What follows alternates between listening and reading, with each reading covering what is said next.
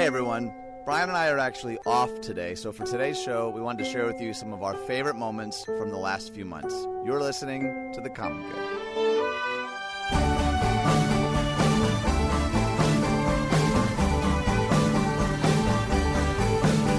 Hey everyone, welcome back to The Common Good. Not back, this is the beginning of the show. Well, I mean, welcome back from The weekend. Yeah, welcome back from the weekend. Glad you made it. Glad you're still here. I mean, it's going to be Monday, isn't it? This is going to be the, We're off and rolling on a Monday. the Mondayest show. People, you hear that, Brian? That's the sound of people turning off their radios citywide. They're like, nope, gave him a chance. I only, I only give my host twelve seconds of a chance, he we can see how they start Failed Monday's show. Let's see if I can do the rest of this. Uh, Facebook, The Common Good Radio Show, 1160hope.com slash The Common Good, Instagram and Twitter at Common Good Talk, and wherever it is you get your podcasts, subscribing, rating, and reviewing both on the podcast and the Facebook page helps us out a whole ton, helps uh, get the show in front of more eyeballs. I got a whole bunch of links in the rundown for this first segment, Brian. Yep. I, I don't really want to talk a whole lot about this first one, but it says NBC News, right? Poll 80% of voters say things are out of control in the United States. What do you Yeah. think of that? Uh, it's when I read that for the first time, I was like, "That's crazy." But then when you just think for five seconds about what's going on in our culture, you're like, "Yeah, actually, that makes sense, right?" From Right. coronavirus to the economy to obviously now all that's going on with police brutality and George Floyd, uh, and then uh, it's like we can't catch our breath here. It's like we can't come up from water, and so. Uh, yeah, it doesn't surprise me, but it's really stark. You see it and you're like, oh my Right. gosh, eight out of 10, 80%. That's pretty crazy. Well, and speaking of Stark, I, I wanted to at least mention it. The headline of this other one out of Chicago Sun Times is 18 murders in 24 hours inside the most violent day in 60 years in Chicago. Um, Wow. That is uh, that's just a stagger. Maybe we'll dedicate like an entire segment to that later. I years. Wow. I can't even wrap my head around that entirely. That is so, and it's right in our city. So I wanted to at least mention it, and it's on our Facebook page if you want to dialogue about it there.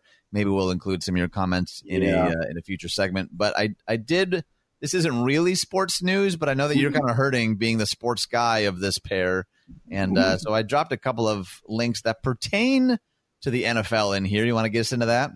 That's right. And, and you should, as you alluded to at the beginning, uh, Pastor Derwin Gray is about to join us, and he is an ex NFL player. So you Yes, really, you right. really uh, helped me out today. So, uh, I got you. but yeah, you know, the NFL, uh, for good reason, uh, has been at the forefront over the last couple years around, especially the protests about police brutality. Because uh, if you've spent any time, even if you're an NFL fan, you probably know the name Colin Kaepernick. Uh, and Colin Kaepernick, all the way back in 2016, started taking a knee during the national anthem, uh, but was very clear. Uh, Kaepernick was very clear at the time. Uh, I love America. That's why I'm doing this. And I, as long as there's still uh, systemic racism and uh, uh, issues of police brutality, like he was very clear, I'm taking a knee because of issues of police brutality. And he got widely criticized and not just criticized it is pretty common knowledge that he got blackballed from the NFL he has not been in the league since 2016 and while he wasn't a top 10 quarterback he was definitely in the top half of quarterbacks in the league and that's Yeah. just starting quarterbacks. If you add in backup quarterbacks it's pretty egregious uh, and pretty transparent as to why he doesn't have a job. Uh, and so now, fast forward to this last couple weeks with everything uh, around the murder of George Floyd and all that we saw with Ahmaud Arbery and Breonna Taylor. Uh, and uh, it's kind of brought the the issue of police brutality and protesting back up. And then you got the Drew Brees stuff from earlier last week, where he Right. said, and he's walked it all back, Right. uh, but where he said people still shouldn't kneel. Um, although I don't know if you saw him really go at the president when the president tried to jump on that this week. Um, Drew Brees has done a good job apologizing. We'll put it that way. Um, so then to finish the story, a bunch of the biggest names in the NFL put out a video, I believe, on Friday, basically saying things like, I, I am George Floyd, I'm Breonna Taylor, this Right. could be me. And it all culminated, I believe, on Saturday, where the NFL commissioner Roger Goodell, who is the front for the um, for the owners, and he's basically the one. They're the ones who kind of blackballed Colin Kaepernick. Roger Goodell released a powerful video, a recorded video, in which he admitted the league was, quote, wrong. He used the word lo- wrong hmm. for not listening to players who protested against social injustice and po- police brutality. He said he wants players to continue to speak out through protesting. So people are going, I think he's actually inviting kneeling now, not just hmm. permitting it, but inviting it. Uh, and he said, I personally protest with you and want to be part of the much needed change in this country. Without black players, there would be no National Football League. So this was a a Big seismic deal. shift. Now, yep. I would make the point he never used the name Colin Kaepernick. Right. Uh, people, some people were uh, disappointed in that. But I do think, Ian, what this shows is, and we'll see what the results are, right? Like the proof's going to be in the pudding in the coming months and the coming years as a culture. But man, the NFL, what happened this past week really kind of typifies this kind of seismic shift going on within our culture that hopefully leads to real change here after the protests die down and everything kind of calms down. Hopefully, it leads to real and substantive change. Well, one of the things I, I shared this weekend, I said, uh, I propose that we normalize celebrating when someone changes their mind when presented yeah, with new information. And I said, lament, listen, learn, love. Now, obviously, we'll have people listening right now that completely disagree with Kaepernick through and through. They disagree yep. with this uh, supposed 180 from the NFL. What I would love to know, and you do a good job of, of kind of balancing these things, Brian, because on one end, I, I'm trying to be, I'm trying to put myself in the shoes of someone who's got a lot to lose by maybe not coming out with a statement like this. Like, do you buy it outright, or is there a, a part of you that feels like, ah, this feels like pandering, or feels like too little, too late, or do you disagree? Like, where do you where do you kind of land in uh, in the events of the last couple of days from the NFL? So it's hard knowing how the NFL treated the Colin Kaepernick protests because Colin Kaepernick was doing those protests when this wasn't kind of a, a, you know a thing that was out there that a lot of people were doing, right? And so uh, it's hard not to look at it through those lenses and go, "Wow, this is kind of you know good PR." Um, although mm. a hmm. lot of people close to Roger Goodell have said that he's always actually wanted to push the envelope and be kind of at the front of this, but mm. uh, most of the owners haven't wanted to be. And so it goes back to what I said before. It goes back to the proof's going to be in the pudding, like, right? What happens?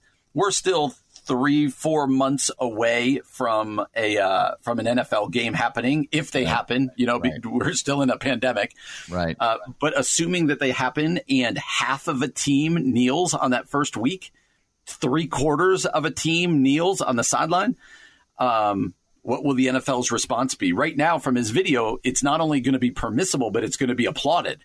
Uh, but we'll see. Let's see if that's what it is. And I think that's when you can kind of look back on articles like this and go, okay, he really meant it, or yeah, that was kind of a PR move. Yeah, and maybe I mean I imagine too there are people that are listening thinking, no, I still think Kaepernick's wrong, and now I think the NFL is wrong. And uh, either yep. way, uh, we know that we can't have a dialogue right here and now, but that is one of the things that we would hope the Facebook page could serve right. as. What do you think? How are you wrestling with this? How are you grappling? Maybe what are the other things that you're learning alongside this decision that has made you feel differently about it now than you did a year ago? Either way, all of that's on the Facebook page, the Common Good Radio Show. We would love for that. And again, let's keep it civil, please, as best yeah, we can. Please. Uh, but yeah, we'd love for there to be some uh, some dialogue and conversation there. And I'm absolutely thrilled for our, our next guest. He's going to stick with us for the remainder of the hour. Doctor and Pastor Derwin Gray, former NFL pa- uh, NFL pastor, NFL player. Boy, it is Monday. It is yes. Monday through and through but also, and you'll learn exactly why, but his new book, The Good Life, is one of those sort of prophetic books that I think is going to be really helpful for a lot of people. You can learn more at thegoodlifebook.net. And that's all coming up next here in The Common Good on AM 1160. Hope for your life.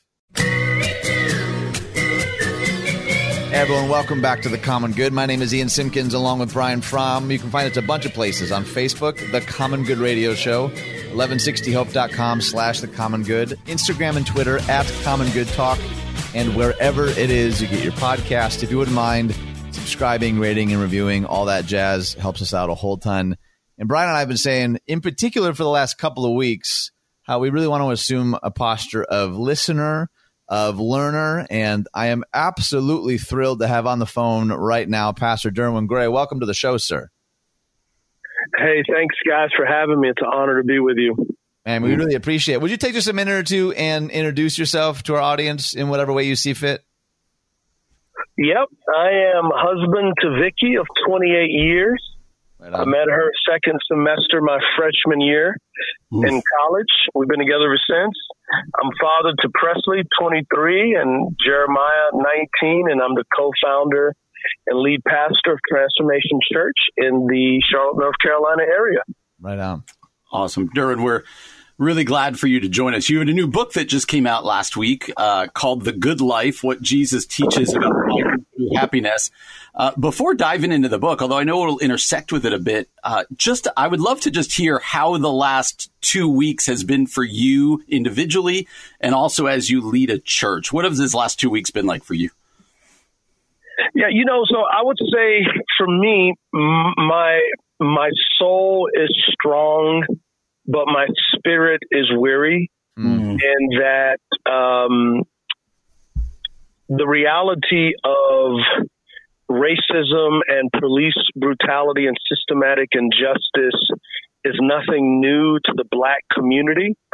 And so, as a pastor of an intentionally Jesus centered, gospel shaped, multi ethnic church, and even before planting Transformation Church, I've been talking about a theology of ethnic reconciliation where the gospel reconciles us to God and reconciles us to each other across cross cultural lines. Mm-hmm.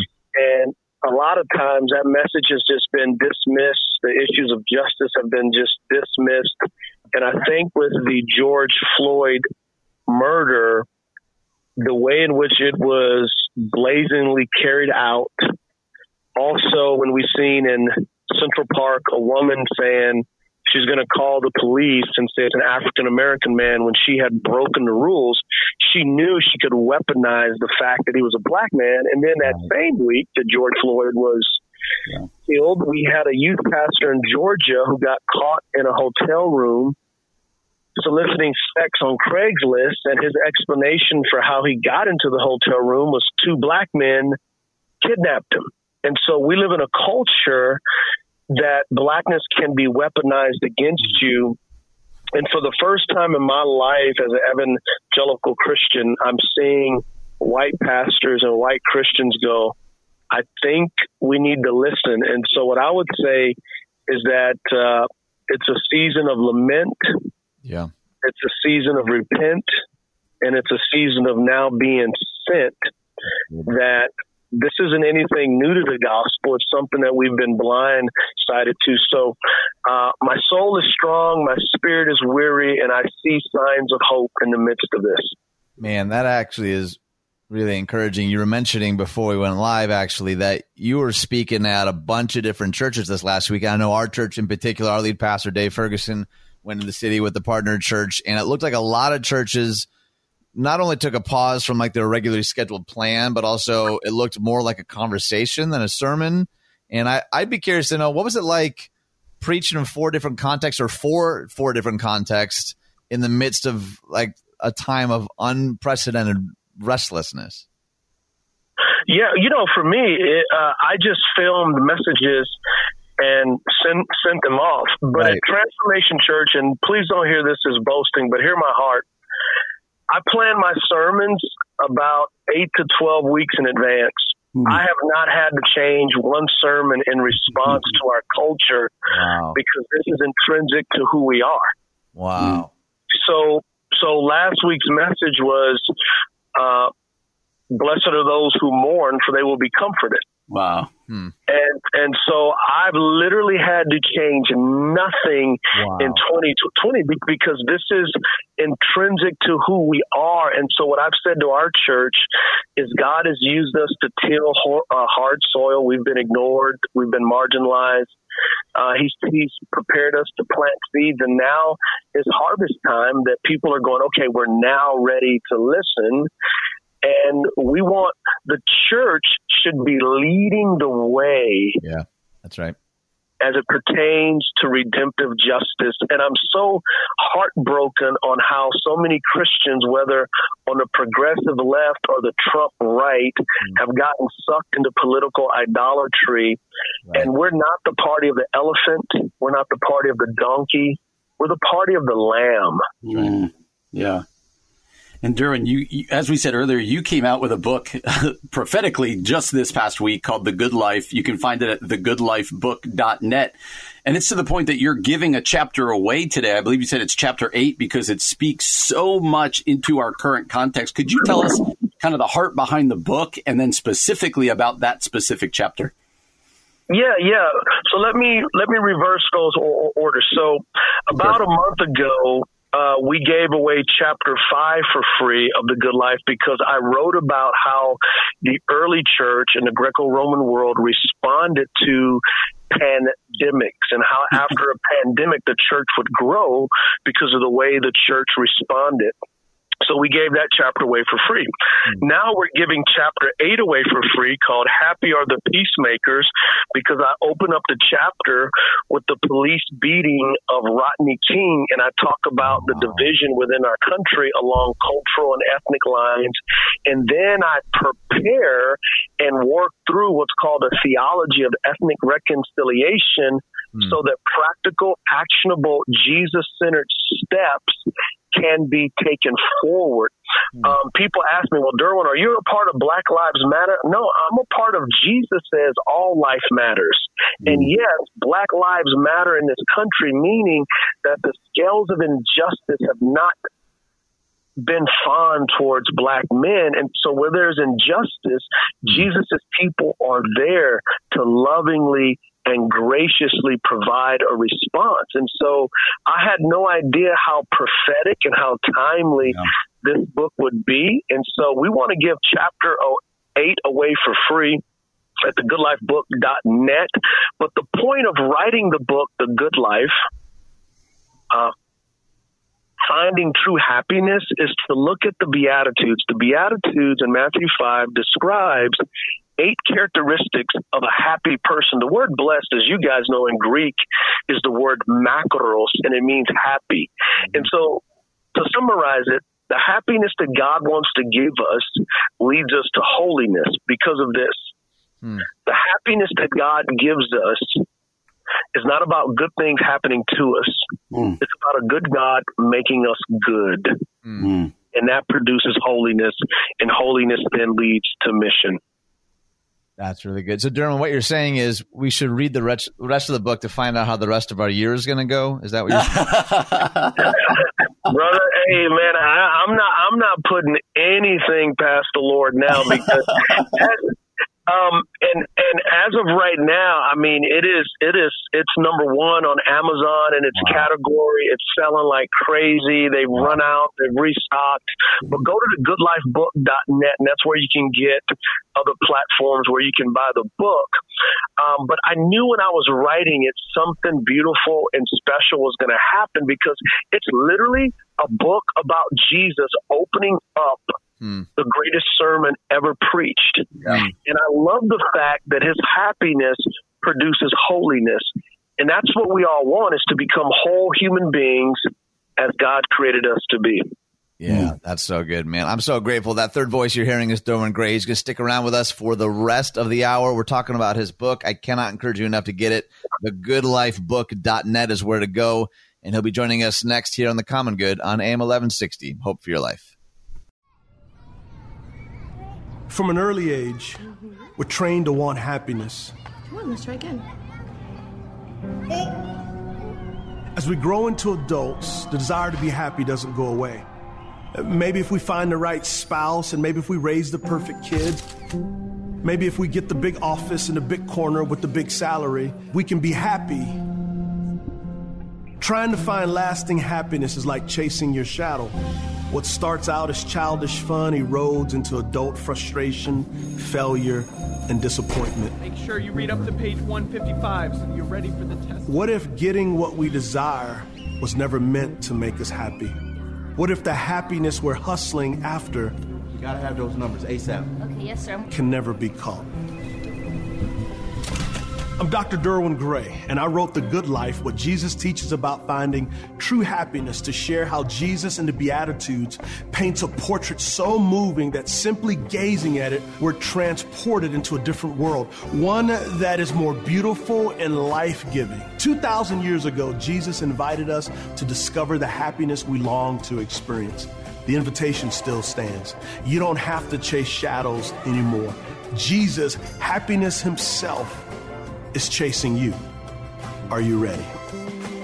Hey everyone, welcome back to The Common Good. My name is Ian Simpkins along with Brian Fromm. You can find us on Facebook, The Common Good Radio Show. That's where we post articles. You can send us messages. You can also find our podcast wherever it is you get podcasts. If you would mind subscribing, rating, and reviewing to both the Facebook page and the podcast does actually help us out. It changes the algorithm so more people can find out about the show. But we are absolutely thrilled to have Derwin Gray for the rest of the hour here on the show. He's talking about his new book, The Good Life thegoodlifebook.net is where to go. But you also you seem to have sort of this prophetic bent, and I don't know if you've always felt this way, if you have this now, but I would love to know what is what has the last week or so been like for you as it pertains to like social media and what you see people tweeting or sharing or posting. I know that you're pretty avid on Twitter and you're sharing stuff that you're reading and watching. What what has that all been like to navigate?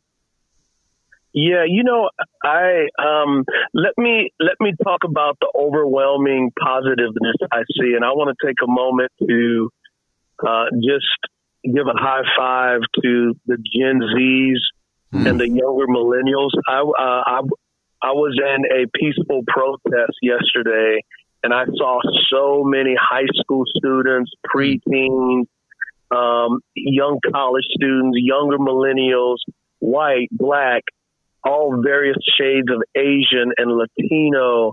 And it was absolutely beautiful. And I think there's hope for the church to break out of this, what I call Western reductionistic view of the gospel that uh, Jesus just wants to save me individually, but we don't see the cosmic redemption of mm. the blood of Jesus, which is to unite all things.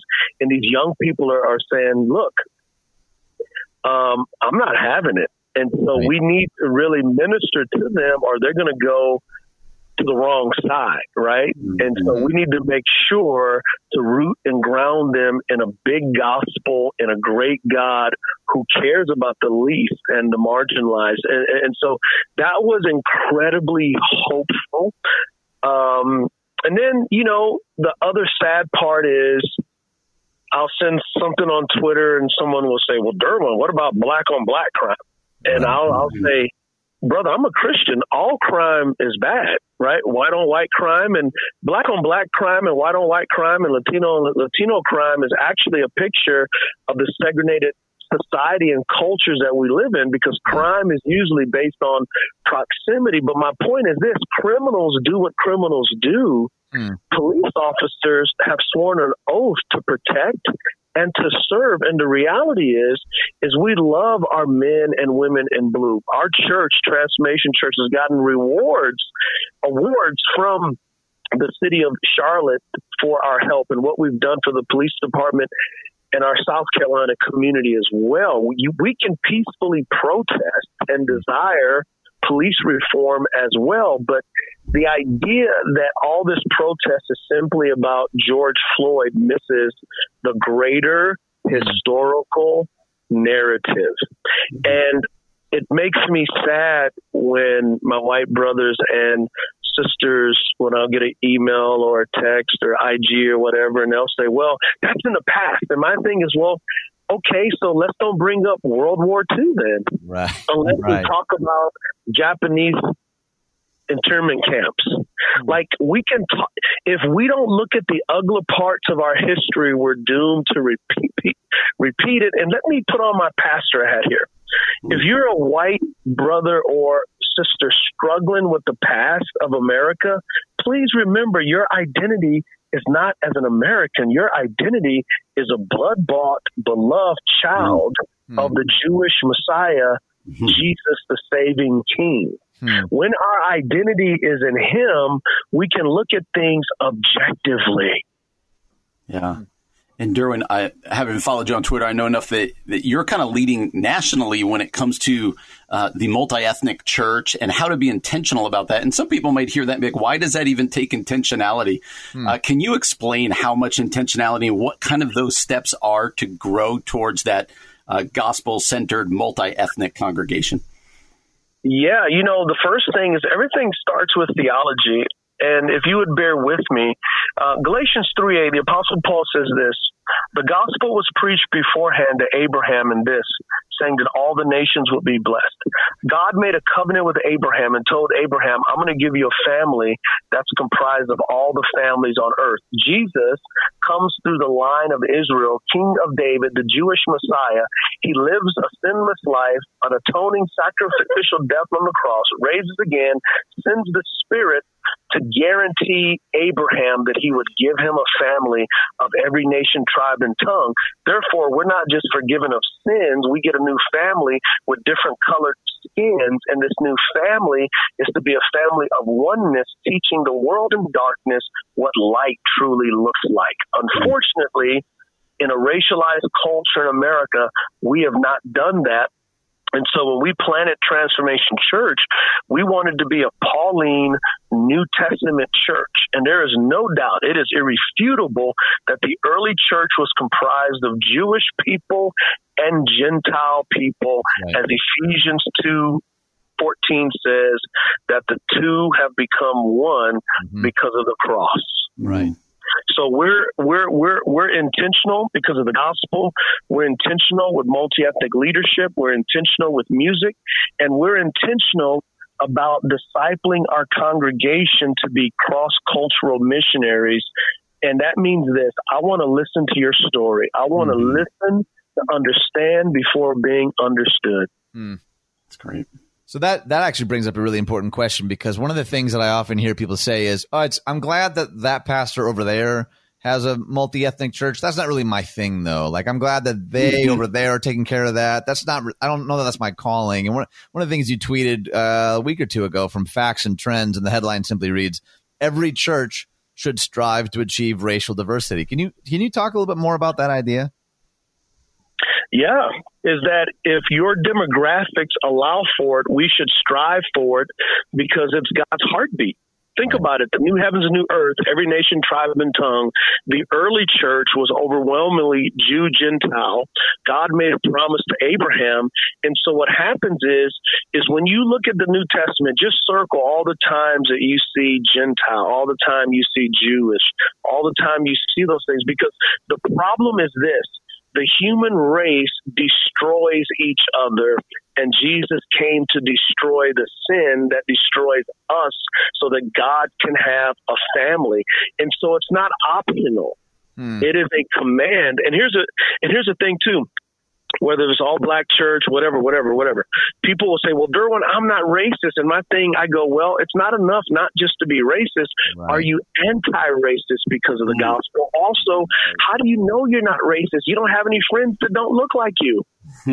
yeah, right, right. And that's also interesting. You know? I've been listening yeah. to this podcast, this 14 part podcast uh, from Scene on Radio about like the history of race. And I'm realizing – there's so much stuff that I've been complicit in that I didn't even realize, right? Like how do you how do you know if you don't do the hard work of actually, you know, digging deep between, you know, the history of where you come from and what you're a part of? And I'm wondering and we'll get into this in the next segment, but it, are there stuff, are there things you're like reading or listening or watching right now that you would encourage other people to check out? Yeah, you know, the first thing is I'm uh, I I have a doctorate, right? So I am a I am a scholar. I love to study, but my motivation to study is love. Mm-hmm. One of my first prayers that I ever prayed when I got saved was God let me be able to communicate the gospel to anybody from any ethnicity, mm. any culture, any social economic. Give me that gift to be able to do that. And for the last 20 plus years, um, that's what I've done is I've worked hard.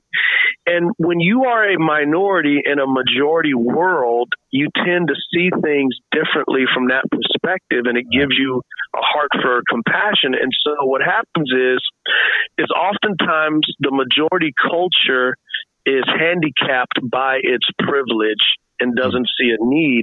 And that's why taking a posture of being a student and a learner is so important. That's so good. I'm so grateful that Dr. and Pastor Derwin Gray is going to join us for one more segment. We haven't mentioned it yet. He's also a former NFL player, which I know Brian is itching to ask him about. He has a brand new book called The Good Life. Can't encourage you enough to learn more at thegoodlifebook.net.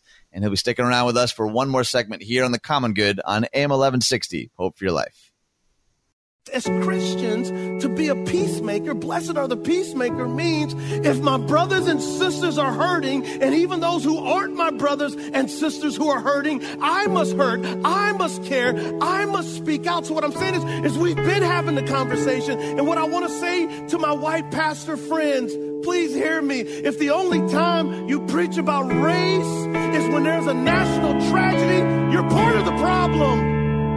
It's all throughout the Bible, from Genesis to Revelation, that justice matters.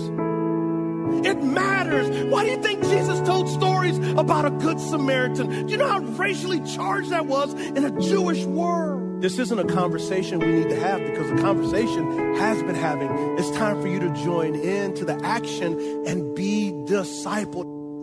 Hey everyone, welcome back to the Common Good. My name is Ian Simpkins along with Brian Fromm. You can find us a couple of places Facebook, The Common Good Radio Show, Instagram and Twitter at Common Good Talk, 1160hope.com slash The Common Good, and wherever it is you get your podcast. If you wouldn't mind subscribing, rating, reviewing, maybe sharing, tagging a friend, all that stuff really, really does help us out a whole lot. And we are so thrilled to be joined for a bunch of segments. Dr. and Pastor Derwin mm-hmm. Gray, who I just mentioned – was a former NFL player, but also the author of a brand new book called The Good Life What Jesus Teaches About Finding True Happiness. Can't encourage you enough to go to thegoodlifebook.net to learn more. They're giving away a couple of free chapters. But Brian, I know that you're just itching to ask him an NFL question, so I'll let you go for it. Sure, Derwin. I'm I'm a uh, suffering New York Giants fan here, so uh, bear with me. But uh, I'm actually, as I've followed you and read your stuff, I'm curious how being in the NFL if it at all prepared you to be a pastor, how are how are they at all similar? Yeah, you know, um, the thing that I would say is my football background has helped me tremendously in learning how to lead. Uh, hmm. my high school coach taught me vision casting. My college coach, LaVell Edwards, he taught me the power of delegation. One of my NFL coaches, Dom Capers, taught me the importance of time management time management and organization. Also, here's what's pretty unique, right? When you when you get to the NFL, um, you have a team goal, you've got positions, and everybody sacrifices to make that happen. And so the church should be exactly the same way, right?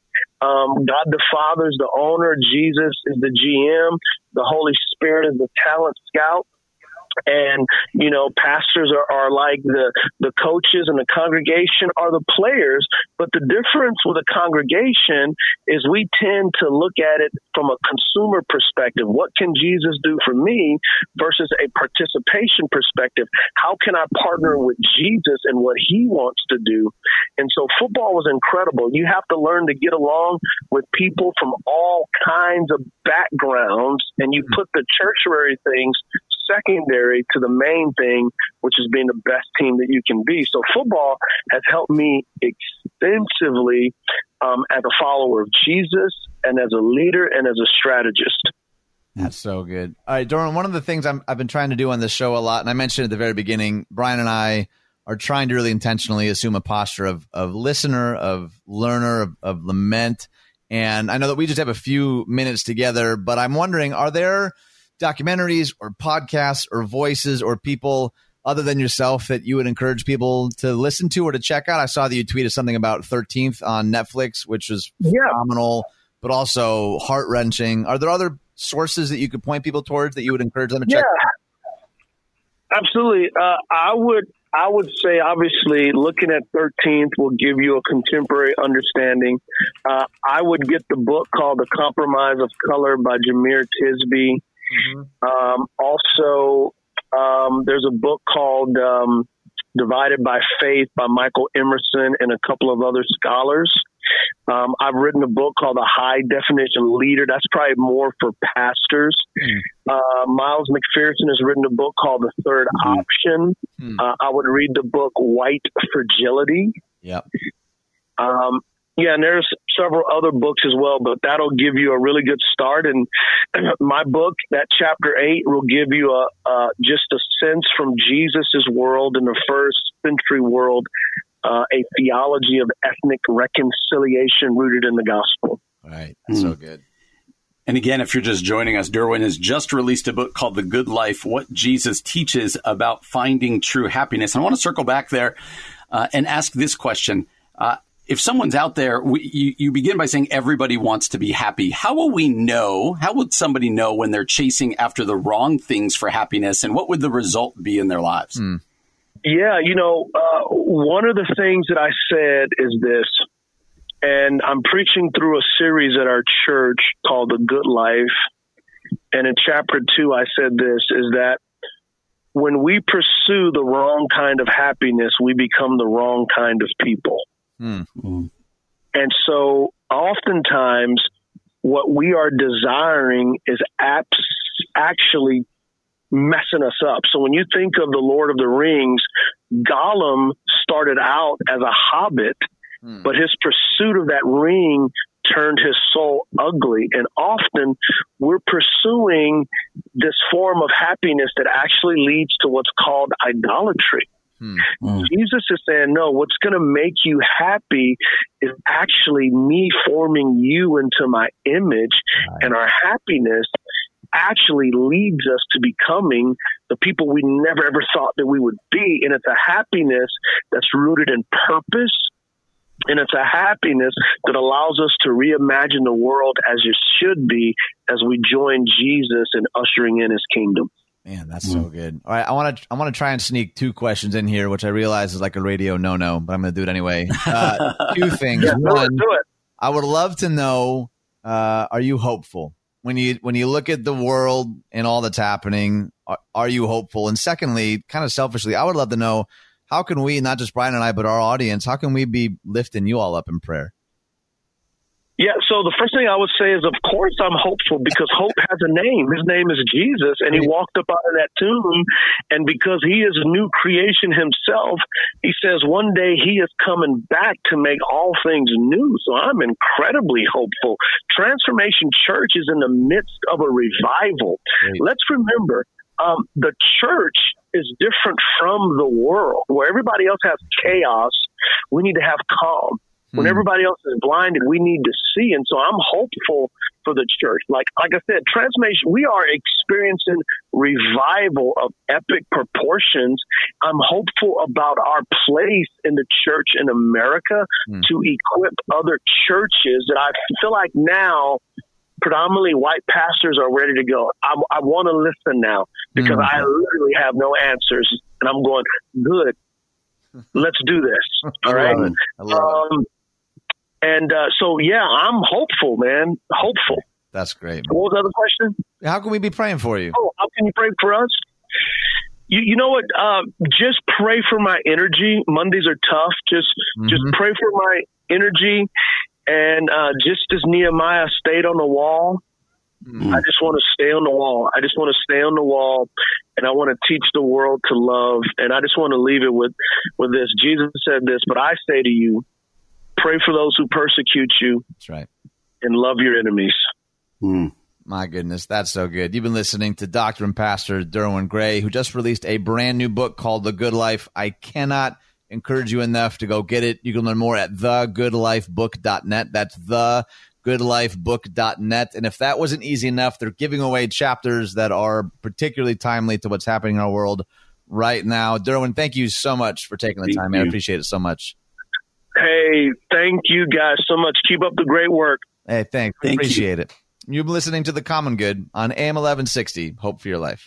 Hey everyone, it's Ian Simpkins here, and I remember the first time that I actually learned about Thrivent Financial. I was pastoring a church in Bartlett, and me and two other pastors had this dream, this idea to better care for the marriages in our communities. And so we started to dream up this conference idea. What if we actually hosted a local conference to pour into marriages and couples in our churches, in our neighborhoods, in our communities? And Thrivent Financial kind of came alongside and not only like made the conference possible, but they were actually interested in partnering with us as churches, as pastors, to help people not only be wise with money, but to live more generously, which was always a value that I had and always struggled to find organizations that actually wanted to help our churches do that. And so that's actually kind of the beginning of what's been a really beautiful journey and relationship with Thrivent to actually be wise with money, to live generously, and to help other people do the same. And so if that interests you, I'd encourage you to go to thrivent.com to learn more. Hey everyone, Brian and I are actually off today, so for today's show, we wanted to share with you some of our favorite moments from the last few months. You're listening to The Common Good.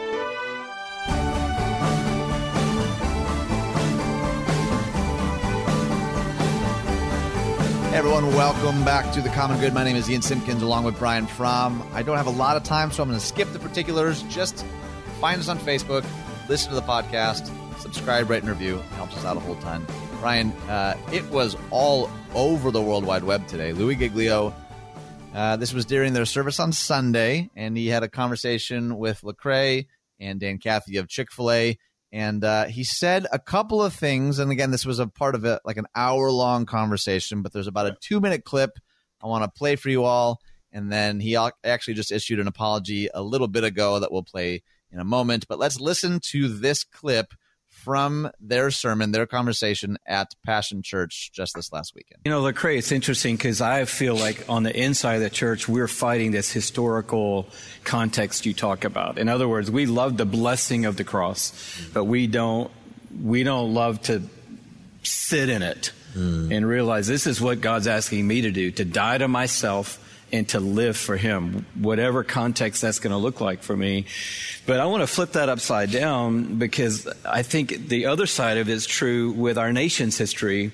We miss, we understand the curse that was slavery, mm-hmm. white people do, and we say that was bad, but we miss the blessing of slavery that it actually built up the framework for the world that white people live in yes. and lived in.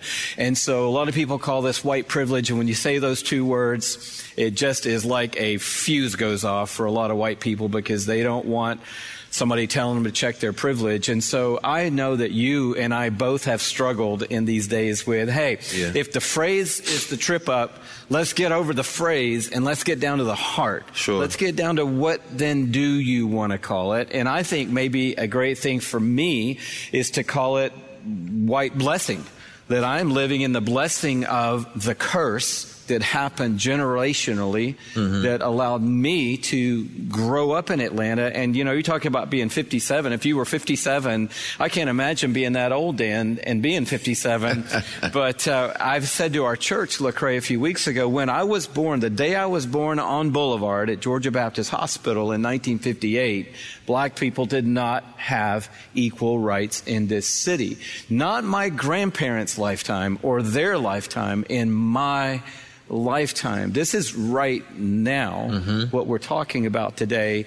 And call it what you want, Dan. I think the issue begins with a white person saying, I want to try to put myself in somebody else's shoes. Mm-hmm. And I find it's far easier to dismiss it all by saying, you know, I'm not, I'm not, that's not me. That doesn't reflect me. And I just went through diversity training at my job for the last four days. And so that's all we hear. That's not the way I am. But I feel like dismissing just as a response probably is an indication that there's something a little bit bigger under the surface mm-hmm. that maybe we don't want to deal with. Okay, Brian. So before we actually listen to the apology, what yep. what stood out to you there? Man, I had so many feelings about this. Uh, a couple different things. One, uh, I I felt like it was it was not. Uh, I felt like it was sloppy. I felt like Louis Giglio was sloppy. And uh, cards on the table. I'm a Louis Giglio fan. I I like to read his stuff and listen to his stuff. Felt like using the phrase "white blessing," even though he was talking about it in relation to the curse, uh, is always going to end up in a bad spot.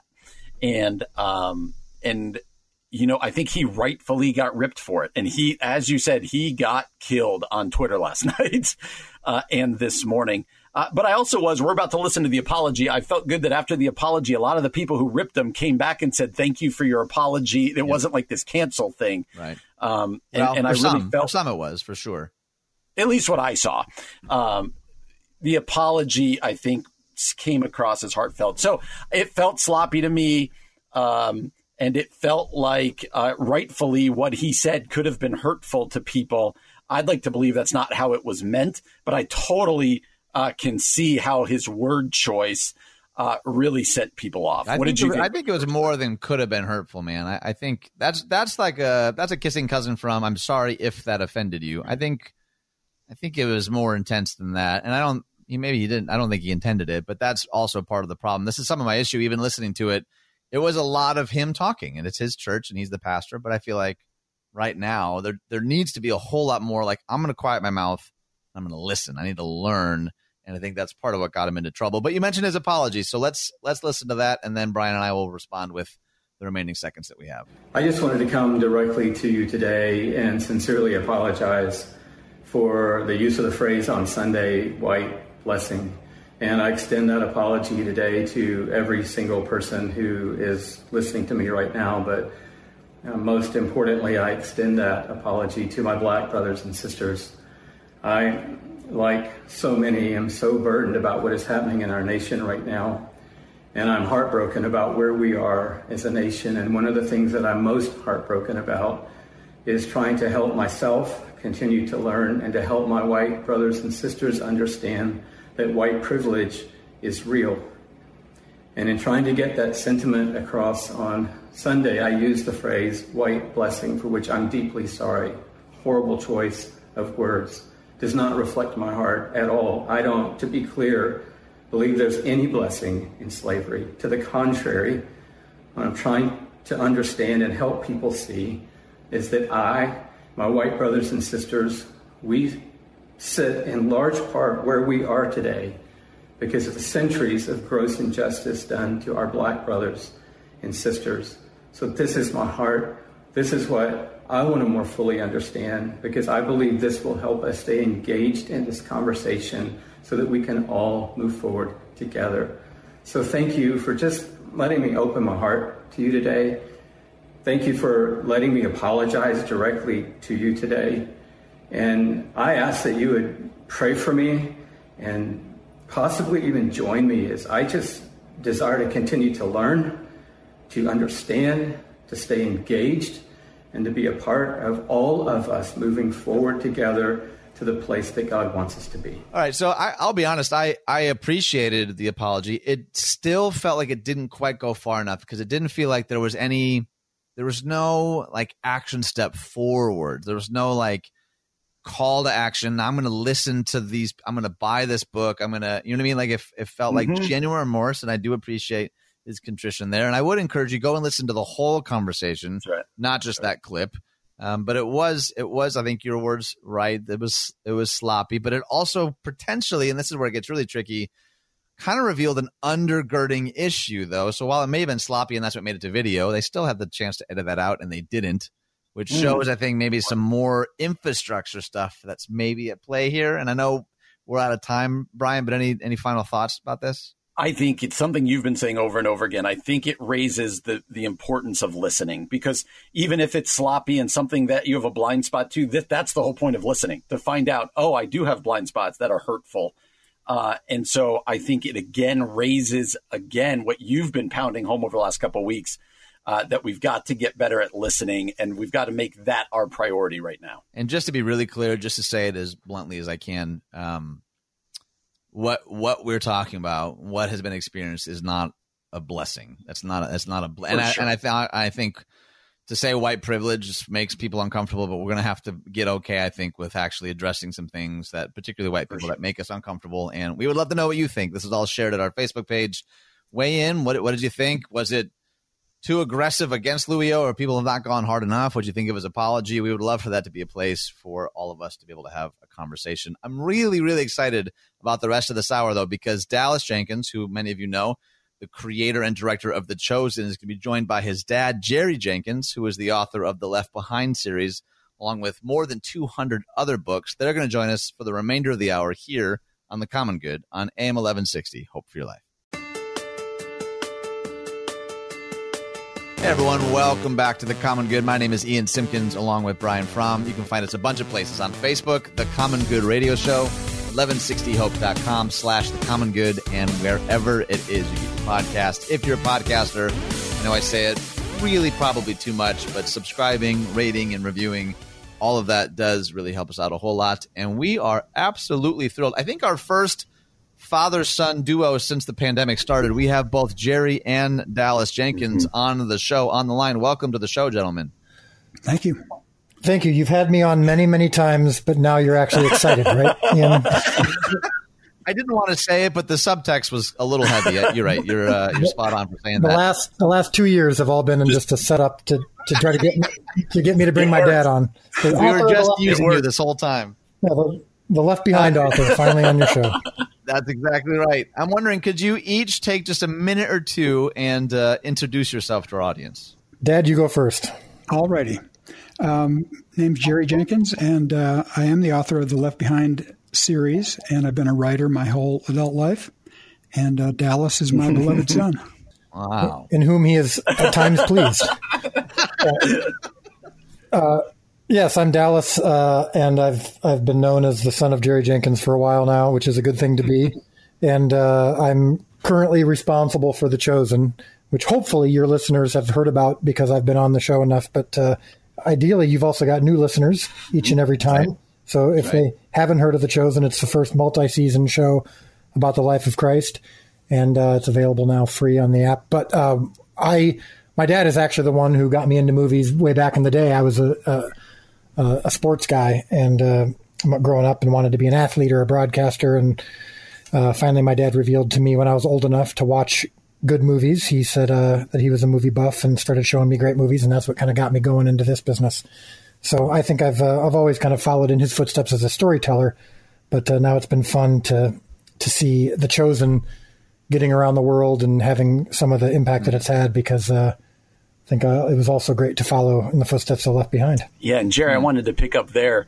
Uh, having been the author of Left Behind series that had so many people reading it and, and so much acclaim, how has it been for you as a dad to watch The Chosen and the stuff Dallas created uh, having a similar impact and just going around the world the way that it is? Well, in many ways, it's it's almost hard to believe. I mean, um, for lightning to strike an author the way Left Behind did uh, is really a once in a lifetime experience, and and a, a none none in a lifetime experience for most. It's just really that remote. But to, to see it sort of happen twice in the same family is is bizarre.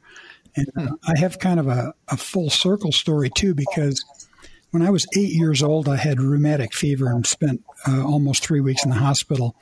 And my mother took the, the time, took, took advantage of that time to teach me to memorize John 3, the whole chapter.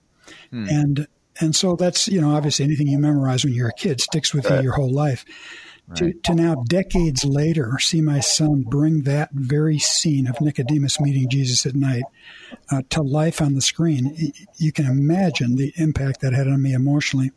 And I've had to watch all, I, say had to, uh, I ha- I've had to watch all eight episodes of the, the first season. And I counted, I kept track. I've, I've seen each of them 22 times because I'm not, I'm novelizing the the first season. Uh, you know, each season is going to be a novel, and I finished that. And what struck me was that I I never got tired of one scene. I mean, it never got old to me. It still moved me emotionally every time. So, long answer to a short question. It's it just thrills me to see what's what's come of this, and and the fact that my son created it. Okay, I'm going to do my best not to cry during this interview. Like I'm, a, I'm still sort of a new dad, so all of this like father son love is uh, hit me right in the feels. Dallas, one of the things that I appreciate about you is you're actually pretty vocal about your past failures. You share a lot of memories uh, on Facebook of projects you thought were going to blow up and then they didn't, and the chosen success has been remarkable. But I'm wondering what was it like growing up as Jerry Jenkins' kid, knowing that you wanted to be a writer to go into a similar vein like was that pressure or was that like vision casting for you or some kind of mix of both Yeah, I wouldn't say it was pressure. Um, I, I think that pressure comes if you decide to put pressure on yourself to live up to something, or if you've got an overbearing father who's demanding that you follow in his footsteps, like a great great Santini example of someone who's just you know yelling at his kid the whole time. Uh, that that never, of course, happened. Um, my dad and I always actually had very similar interests. I mean, even with sports, I was a big sports freak. I got that from my dad. I was a big uh, as soon as he introduced me to movies, I, I became really into movies. Uh, I was a, a very, very av- uh, avid reader. I read constantly. So uh, storytelling was something I was always surrounded by. but I never felt pressure for any one thing. But I would say that um, one of the examples that I was able to witness was observing success and failure. My dad's written almost 200 books. Wow. And wow. so some of them we thought were going to be big successes. I mean, I've been with him when we were on tour to promote like a book um, or a book that was connected to one of my movies or whatever, and where we show up at a at a at a bookstore to do a signing, and there's you know three people there, mm. and and and the bookstore had bought 200 books in anticipation, and they uh, were then embarrassed because no one showed up, and we were embarrassed because no one showed up. Right. And then I've also been at the Mall of America when they were doing a book signing for Left Behind, and there were lines literally that were two hours long, snaking around wow. most of the mall. Wow. And my dad's reaction was the same both times. Um, he wasn't overly arrogant from the you know Left Behind success, and he wasn't overly self-loathing when a book would be disappointing in sales. Mm. Um, and so I, I, I, tried to learn from that. Um, you can't control it. I think my dad probably learned that before I did. I mean, my, my story of how I learned from the failure of, at the box office of the resurrection of Gavin Stone, how I learned that it's not my job to feed the 5,000. It's only to provide the loaves and fish. That, that's become a, an impactful story for, for many of the fans of The Chosen over the last couple of years. I think my dad, I think, learned that a long time ago. Um, it just took me longer to figure it out. Um, but that's that, again, that that's like my dad said. It's a long answer to a short question, but um, I do think that um, the pressure that I put on myself is just to try to make sure that whatever loaves and fishes that I do provide are acceptable to Jesus. What He chooses to do with them uh, is out of my control. And and Jerry, I'm I'm just curious. Uh, we've asked Dallas this about the Chosen, but what was it like when the Left Behind books first came out and they just kind of exploded? What was that like for you as an author? It was really something, and and uh, you know because it hit so big and so fast, I got a lot of questions about, you know, people would say, so have you written anything else? Have you ever written any other books? Left Behind, um, in, in, two months, it'll be the 25th anniversary of the, really? of the release of Left Behind, the first, the first book. And I was 45 years old at that time. And, you know, Dallas is, is going to be 45 next month. So this is happening to us at the same periods in our lives. But, um, Left Behind was my 125th book. Now I'd wow. had some I'd had some successes before that. I'd done a lot of sports books with famous athletes. I'd done um, Billy Graham's autobiography, worked with him on that, and um, so there were you know there were successes and there were some bestsellers, but nothing like like Left Behind. And it it um, Tyndale House it actually published um, more covers than they did um, I'm sorry, I'm saying the wrong way. They actually published more book blocks than they did wow. jackets, because wow. because if the book doesn't sell, you can trash the the book blocks. They're, they they don't cost much. The jackets actually cost a little more, mm. and so they they printed. I think it was thirty five thousand books hardbacks, and um, fifteen or twenty thousand jackets. Well, when they started selling fast, they quickly went back to press for more jackets and they adjusted things on the jacket, you know, little, little not typos, but um, little inaccuracies or things they wish they'd done differently. And um, and so there are actually, uh, you know, there's one set of 35,000 first editions, which are very va- valuable, but the ones with the original jacket are more valuable than the ones with the second one. So, no um, kidding. It's that was one of the bizarre things that happened, and and then I can remember when the third title um, made sales reach a million copies total. And. Tyndale sent me a, a, framed thing of the, the, the, the, three covers and said, you know, a million sales. And I can remember at that time thinking I was pretty proud of myself. I was thinking, yeah. wow, I've really pulled something off here. I mean, every anybody would love to have a million sales of all their books put together, but here's just three. And and then the fourth book, the publisher called me um, and he said, check check Amazon for sales on book four. And I said, well, it doesn't release right for two weeks. And he said, that's right. I looked on Amazon. It was already number one on Amazon in sales. and wow. and I had the opposite response that I had to that framed thing. It was like, I I will never take personal credit for this again as long as I live. And it just you sort of hang on for dear life because, um, you know, the, the thing started selling so crazy. It was uh, the first title was selling 375,000 copies per month for two years. Wow. I mean, it was just nuts, just crazy. Well, I feel like we have a lot in common because I remember when we got our first millionth listener on this show, and that was that was a really great day. If uh, if you're just joining us, we have Jerry and Dallas Jenkins on the show. Jerry Jenkins, the author of the Left Behind series, among 200 other books apparently, and then Dallas Jenkins, the director and creator of The Chosen. Coming up next, I want to ask them not just about successes and failures, but what happens when you start taking heat for the project that's starting to get some notoriety? That's coming up next here on The Common Good on AM 1160. Hope for your life. Hey everyone, welcome back to The Common Good. My name is Ian Simpkins along with Brian Fromm. Find us all over the place Facebook, The Common Good Radio Show. That's where we post our articles. Send us a message. You can find us at 1160hope.com slash The Common Good. And wherever it is you get your podcast, if you wouldn't mind subscribing, rating, and reviewing, all of that does magically, mystically somehow help us out. And uh, I think our only second ever father son duo, Jerry Jenkins, author of the Left Behind series and a whole smattering of other books, Dallas Jenkins, creator and director of The Chosen. And we've been talking a lot about so far what it's like to be on the receiving end of just this sort of unimaginable success. And you both have such unique and also weirdly similar stories of success of things just sort of blowing up. But I also know that once things kind of grow that big, you're also likely to kind of catch some heat, particularly among Christians. That seems to be a thing that sometimes Christians sort of step in. And uh, i want to hear from you first, Jerry. What was it like when when the critics really started coming out, when they started coming after you? What what was it like navigating some of those seasons?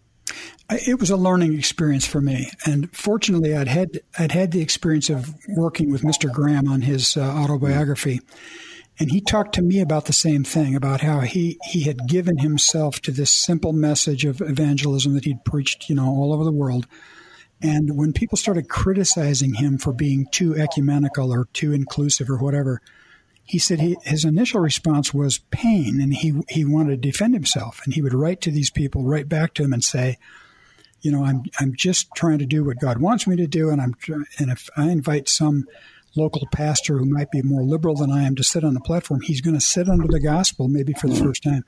And of course, people would argue with him and, and criticize him. And he said he finally learned – that the only response that he could give to critics was to say, Thank you for caring enough to be so forthright in your message to me. I trust that I can count on you to continue to pray mm. for me. Wow. And it just, you know, soft answer turns away wrath. People would write and apologize and and pledge their prayers and that type of thing. What really got to me was, you know, when when the book was selling in the tens of thousands the first year, people were just sort of intrigued by it when it started doing this crazy stuff of selling, you know, millions a year, um, it was it, it was really different. All of a sudden, it had all kinds of critics, and people didn't just say, "I did I disagree with you on this aspect or this approach or your timing or whatever it is." Right. It would accuse Dr. LaHaye and me of doing it for the money, um, milking it for all it's worth, and it was never, you know, the the income and the means that it provided were never a blessing or something we could, you know, assist the church with. It was always lining our coffers, uh, filling our coffers, or lining our pockets, or a filthy lucre, that type of thing. And I found that even though I, I felt I had a pretty good attitude about it because of Mr. Graham's suggestion of how to respond, it, it still hit me really hard to see people criticize Dr. LaHaye because I knew him personally. And I knew that he wasn't selfish. He didn't do it for the money. And so I would I would defend him. If people would write and, and say those things about him, I would say, "How dare you? You don't even know the man. I do." And so so back off. yeah, right. Dallas, I'm wondering how you'd answer that question too when critics come for stuff that you've been making. I really think that it's important to have what I I, I call it a superpower, um, which is where you you literally just don't mm. care, um, and and that sounds harsh, but um, you know, I think I got to a place in my life where, um, but, but by the time I decided to make a movie about, or, you know, a show about Jesus and making the decision to not um, rely solely on scripture, which is probably the number one thing that people criticize uh, before they've seen it, or even sometimes when they've seen it. They'll just say, "Oh, I only want to watch things that are direct verse by verse reenactment of Scripture." But I already In made English, course. Right? yeah, King James English, yes. And um, so w- when I made the decision to to do that, um, to make a show in this manner, and to have music that felt different from usual Jesus shows, and to have Jesus tell jokes, and um, you know, all- all- on our social media, I mean, our social media has a kind of a personality as well. We do we do jokes a lot. We do behind the scenes stuff. We're not, we're not a super pious, serious social media channel. Um, that decision was made a couple years ago, so it would be very weird if someone said, "Hey, you guys shouldn't do this uh, because you shouldn't portray anything that's not in Scripture." For me to go, "Gosh, I never thought of that. That's a good point. Um, I shouldn't. I guess I'll change course now." Um, That would be really silly, and uh, and and and would it would reflect quite a dumb move on my part to have gone to this much trouble to not have thought it through. So my point is, you you get to a pl- if if you've made a decision that you feel good about before the Lord, and you you do have that m- mentality of my job is just to bring the best loaves and fishes that I can provide, and and have hope that they're acceptable to Jesus. And when you truly believe, and w- along with the counsel of others, and and and uh, through scriptural study and all that, that what you're doing is the right thing, then criticism really shouldn't be much of an issue. By the same token, you shouldn't let praise be an issue either, because it can be it, it, it, they, they can both be equally damaging. So um, I really work hard uh, with my the people in my life, like my wife, um, who who helps me with this, but you know, friends, family, and then just you know my my regular relationship with with Christ to not ride the waves of positive or negative feedback, um, and to really not not have what what we call uh, in Scripture the fear of man, and to, to really focus just on um, on God's approval. And so, uh, I really, you know, we get criticized all the time. I've been called, you know, na- every name you can think of over the last couple years, and uh, and I just went into it knowing that that was probably going to happen, and and I just try to focus on my task, which is to to to honor Christ with a show about Him and His people. You bring up a really good point too, because one of the strange similarities between both of you and your work is that you're attempting to artistically convey something that is in some way biblical or theological. And I imagine some of the heat that you've received over the years maybe is in some ways similar. We only have like a couple minutes left, but I'm wondering could either of you weigh in on the significance, or maybe a better way to say this, the role of artistry and creativity and faith? Because it feels like the blending of those two things is so important and yet so often so hard to do for all the reasons you've listed. E- either of you could weigh in on that. Yeah, I'll, I'll speak to this real quick, Dad, uh, and then you can uh, respond if you don't mind. But because I, I think I've I've been answering this question a lot lately, because I find it interesting that not only am I following in my dad's footsteps with with this kind of project, um, having having gl- uh, a global response, but it's both projects are interpretations of scripture and, and with an attempt to make it more understandable, relatable, accessible to the common person without watering down the message um, and honoring scripture. And all I can tell you is that I've when I, I, I saw this with Left Behind, and I saw I'm seeing this with The Chosen. The responses are the same. I've never read the Bible more than I have since I've watched this show. Right. I've never read the Right. Bible more since I've read the books, or the Word of God now comes alive to me after reading this. So whether it's right or wrong, um, you know, is up for people to argue on on comment boards. But I will say that the that that the results have been similar, which is people are not replacing the Bible with my show or with the Left Behind books. They are serving to draw them even closer and more passionately to those to, to, to Scripture. That's really helpful. Jerry, is there anything that you would add in that regard? Well, on a similar vein, I was actually, um, I've been a professional writer since before I was old enough to drive. I was a sports writer at age 14.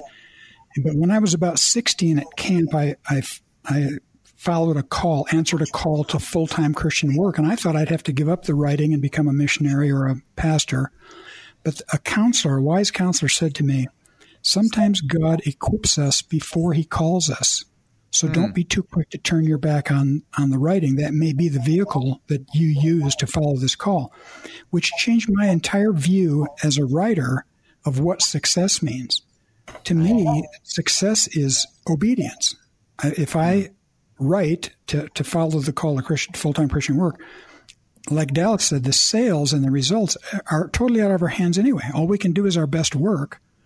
And so you do that, and then if, if people criticize, um, I think that helps helps that roll off my back too. And and because this happened to, to both of us in our 40s instead of our 20s, uh, we may have developed a little spiritual maturity by that time, so that it uh, we have a different perspective on it. That's incredibly helpful. You've been listening to Jerry Jenkins, author of the Left Behind series and hundreds of other books. Dallas Jenkins, creator and director of The Chosen. They're going to stick around for one more segment where I want to ask them what have they learned from each other? That's coming up next here on The Common Good on AM 1160. Hope for your life. Hey everyone, it's Ian Simpkins here. And after I had this experience with Thrivent where we were able to host this marriage conference with two other churches in the area, uh, my interest was kind of piqued with regards to what kind of organization this was. And it was really fascinating because they approached me, who was pastoring a church in Bartlett, and they said, We actually provide these free workshops for people that want to be wise with money and live generously. And so they sent me this link, and it was all these different topics, questions that people in my church actually were asking. And so it was remarkable. They hosted this workshop uh, a number of times in the coming months for people in our church to do just that, to, to be wise with money and to live generously. And that's kind of how this relationship began because there was this no strings attached kind of mentality. It was just their heart to give back, to partner with pastors and churches to help people uh, live generously, to be wise with money and live generously. And that was kind of the continuation of my relationship with them. And so if you're interested in learning more, I can't encourage you enough to head to thrivent.com today. Hey everyone, welcome back to The Common Good. My name is Ian Simpkins along with Brian Fromm. Find us on Facebook, The Common Good Radio Show. You'll see our Photoshop our photoshopped mask wearing faces there. You can also find us at 1160hope.com slash The Common Good and wherever it is you get your podcasts. And we've been joined for most of the hour by Jerry Jenkins and Dallas Jenkins. That's right, they are related. In fact, father and son. Jerry Jenkins is the author of the Left Behind series, along with a whole smattering of other books, and Dallas Jenkins, the director and creator of The Chosen. And we've been kind of getting a peek behind the curtain, not only to their process and creativity, what success and failure look like, what it's like taking heat, especially from evangelical audiences. One thing that I'm really curious about is what do you feel like you've learned from each other? Because it sounds like you have a lot of mutual respect for each other in your process and how you deal with success and failure. And Dallas, I want to start with you what do you feel like is one of the greatest things that you have learned or observed from your dad, particularly as it pertains to your work? We are different storytellers. We have a different approach to things. I think the, the thing that I really uh, have tried to, to learn from the most, and, and, and I feel like I'm finally getting it over the last couple of years, is his truly genuine, unfailing humility um, and mm. gentleness. Um, he is, that, that's one of the ways we're very different. And in fact, when you ask him the same question, he may speak to uh, if he's learned anything from me, I, I, think my approach to confrontation, my approach to criticism, and even self criticism, criticizing our work, I'm probably a little bit more gr- aggressive than he is. But uh, his gentleness and humility is unfailing. I mean, it, it just over the course of decades. And uh, I'm I've always been a little bit more aggressive, a little bit more confrontational, and I'm and I've I've learned um, a lot of the principles from him uh, that are finally starting to sink in, which not only is gentle answer, answer turns away wrath, but also things such as um, just not responding to certain uh, people who are confrontational or aggressive. Mm. Um, but then also just in the midst of all of it, uh, whether it was the, the, success of Left Behind or the failure of other things, I hinted at this earlier, but just a consistent humility. Um, and that applies to all aspects uh, of his life. Mm. And uh, I've that that didn't come easy to me. I've struggled with narcissism and um, kind of self gratification um, in many ways throughout my life, and I've I've learned over the course of time it's been beaten out of me to try to be less self focused, and and my dad had a lot to do with that. And Jerry, how would how would you answer that question? What do you feel like you've learned watching your son kind of navigate his own journey in this? I think there is a, a big difference in our approaches uh, mostly generationally. I mean, I was raised by um, parents who you know came up through the Depression and, and World War II and that type of thing, mm. and they were very private and very quiet. Um, and there were things that were expected and not expected, but not talked about. And so I remember when, when we first started having kids, and Dallas is our oldest of three boys, um, one of the things I determined to do was to let my kids talk to me, even if they disagreed and argued. Um, and my wife's a little different on that score. She was, you know, old school too. And so she was like, because I said so, and that's the end of the conversation. And, you know, um, and it, it, worked. They adore her too. But um, I, I, can remember when Dallas was a kid, he would want to talk and argue, and you know, and and I would be up for that all day, all night. It's okay. Let's let's talk things through. Um, he is much more open and honest about failures and about you know everything. Uh, my generation, we don't talk about our medical mm. issues or our mm. struggles or temptations. Uh, I, I've learned to do that more from him. And also, I have a little accountability group. There's a couple of dear friends of mine closer to my age that are part of my accountability group, but I also added Dallas to that mix. So, of the four of us, he's obviously the youngest. But it's you have to really be uh, brave and vulnerable to to put your own son on your accountability team because there's the mm. one guy I can't BS. He knows me, and, and you know we, and and he'll he'll you know call me out that's what I wanted. I wanted true accountability, and um, so that's you know I, I've I think I've learned that. Uh, from him that transparency is something that can be very freeing as well. That's awesome. Hey Dallas, I'm I'm just curious. Uh, since we last talked uh, in this quarantine, me and my family watched all of The Chosen. Now we are we loved it. I'm curious. My kids were wondering about season two. Where does it stand? How's the money raising? What what can you expect from season two of The Chosen? Well, if if you finally watched the show, I need to take like a moment what, of silence. We watched it uh, eight days in a row and loved it, buddy. uh, you really want to make sure you get that in this segment. Yeah, I can't. I need. I need a moment to recover from that news. Uh, so, well, thank you for watching it, and for, and I'm glad you liked it. And I'm, and I'm also. It's always gratifying to hear that, the, that kids Absolutely. have enjoyed it too. That's something I didn't actually expect, but we're hearing from a lot of parents saying, "Thank you, my kids actually enjoy watching a Jesus project," which is which is tough to do sometimes. Um, but yeah, season two, we are currently uh, the first four episodes have been written. Um, and and we're funded for the first half of season two, so we're ready to go. We're looking for locations now. We don't know exactly where we're going to shoot. Uh, we're navigating through you know COVID protocols, uh-huh. which is a challenge for a lot of productions figuring that out. Um, but as soon as we've got that down, and our uh, once we choose a location, we're hoping to be shooting this year so that it can be released uh, early next year. So we don't know about the entire season at once, but we know that at least the first half of the season.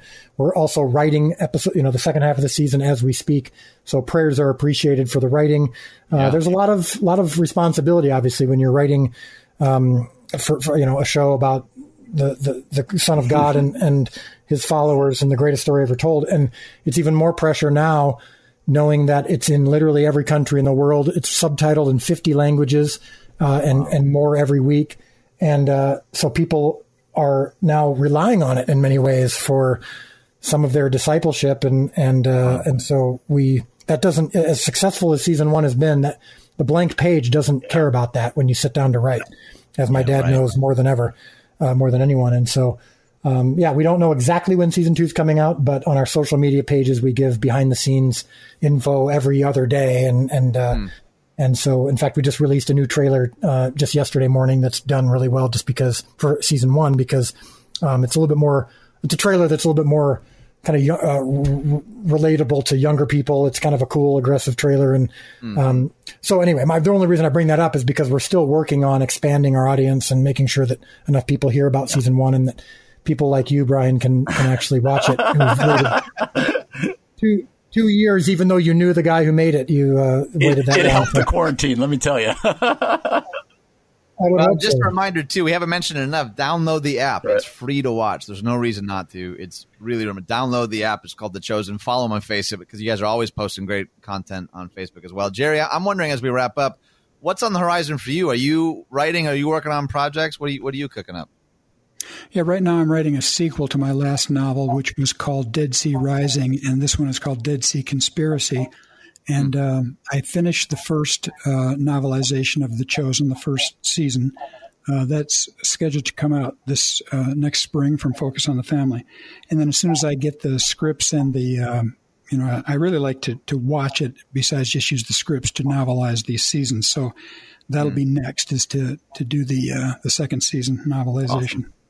That's remarkable. You've been listening to Dallas and Jerry Jenkins. Jerry Jenkins, author of the Left Behind series, along with hundreds of other books, also a novelization of The Chosen, of which Dallas is not only the creator but the director. Gentlemen, thank you so much for taking the time to join us on the show today. We really appreciate it. Thank you. Thanks for having us on. It's really, really been a joy. Come back sometime. Yep. We'd love to have you back. Thanks. You've been listening to The Common Good on AM 1160. Hope for your life.